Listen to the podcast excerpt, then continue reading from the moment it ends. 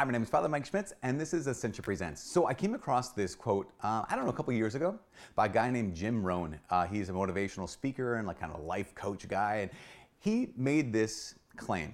He said that we become the average of the five people we spend the most time with.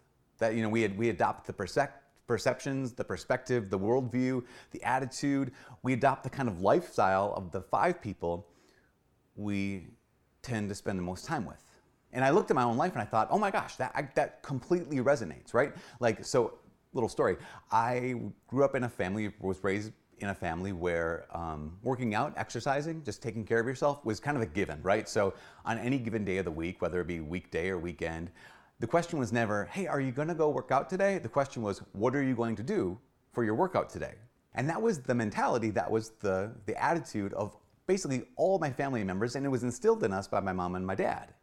And so it was really, it became really easy to say, no, that's just a part of a healthy life is we get outside and run and bike and ski and do something outside. Now, later on in life, college, seminary, whatever, um, not everyone has that mentality. And I found myself spending a lot of time with people who their idea of working out would be, you know, to run to the door when the pizza box came which is also a nice thing to do. It's a nice little jog. Um, or like drinking the beer and sitting on the couch and watching TV or, or playing video games. And, and I found myself becoming less and less inclined to working out and more and more inclined to, yep, I'll have another slice of pizza, or yeah, I'll just kind of relax and, and, and um, not exercise.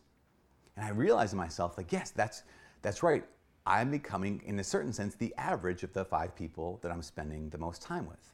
Now, I don't, I don't think this is like a scientifically verified. I just think this is kind of a, one of those observations that a guy like Jim Rohn and myself would make and say, it seems true. Now, but I've talked to people who have said like two things. Like either um, I don't like that, or they'll say, but what if, what if you don't have a choice, right? So like I, I have talked to people who were like, I don't like that idea.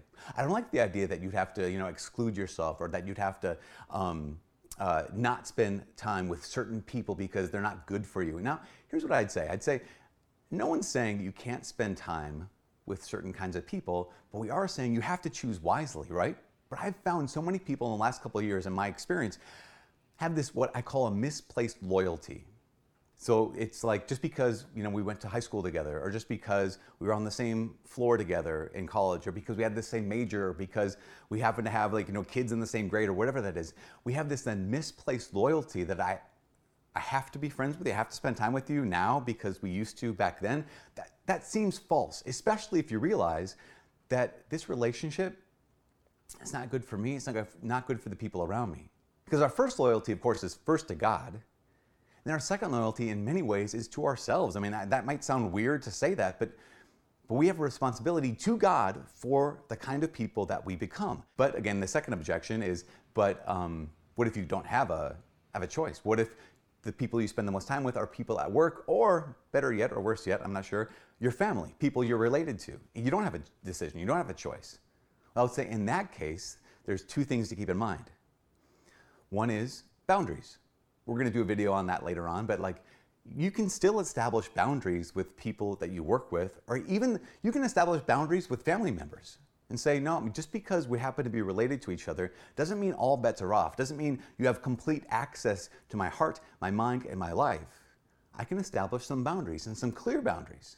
Secondly, if I recognize that the people I spend a lot of time with um, are people who complain a lot, or they have a negative attitude towards life, or they have a, kind of victim mentality, or there's a lot of gossip, or there's a lot of whatever that kind of negativity.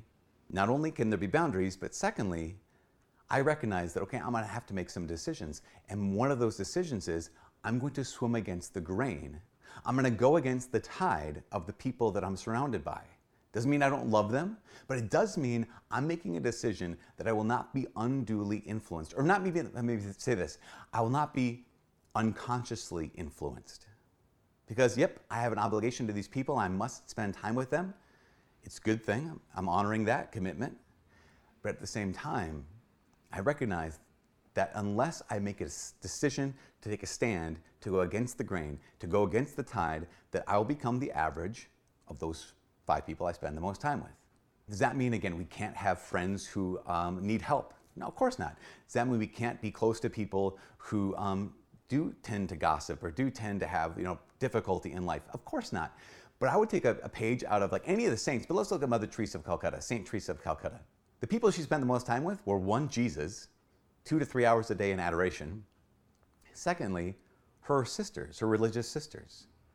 Now, to spend that much time with Jesus is to be lifted up, right? Spending that much time with Jesus and surrounding herself by other sisters who are pursuing Christ was what gave Mother Teresa the power and the ability, the strength to reach out to those people that she served, the people who were forgotten, the people who were hard to love. And I just, I love, one of my favorite stories in the Old Testament is obviously, well, not obviously, but, but I talk about it a lot the story of David. He's heroic as a young man, that he is courageous, that he is fearless, that he has the Lord and he's dedicated to the Lord, but he'll go after um, the fight, you know? When David meets Jonathan, it says in scripture in 1 Samuel, it was that, that immediately basically loved each other. Now, people, you know, modern people say, oh gosh, bromance. Like, no, no, no. What did they love? Well, David saw something in Jonathan that he loved in himself. And Jonathan saw something in David that he wanted to be as well. Because earlier in that story, there's a story of Jonathan, how Jonathan like was also courageous, was also brave, was also one of those kind of people who would say, something needs to be done, I'm gonna go do it. Just like David was when Goliath was challenging the, the Israelite army.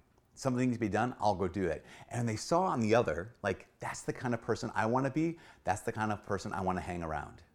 I think it might be a truth, or at least close to a truth, that we become roughly the average of the five people we spend the most time with.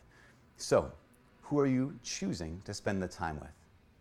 You only have one life.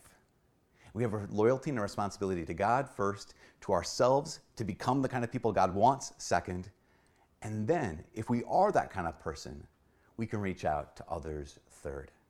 From all of us here at Ascension Presents, my name is Father Mike.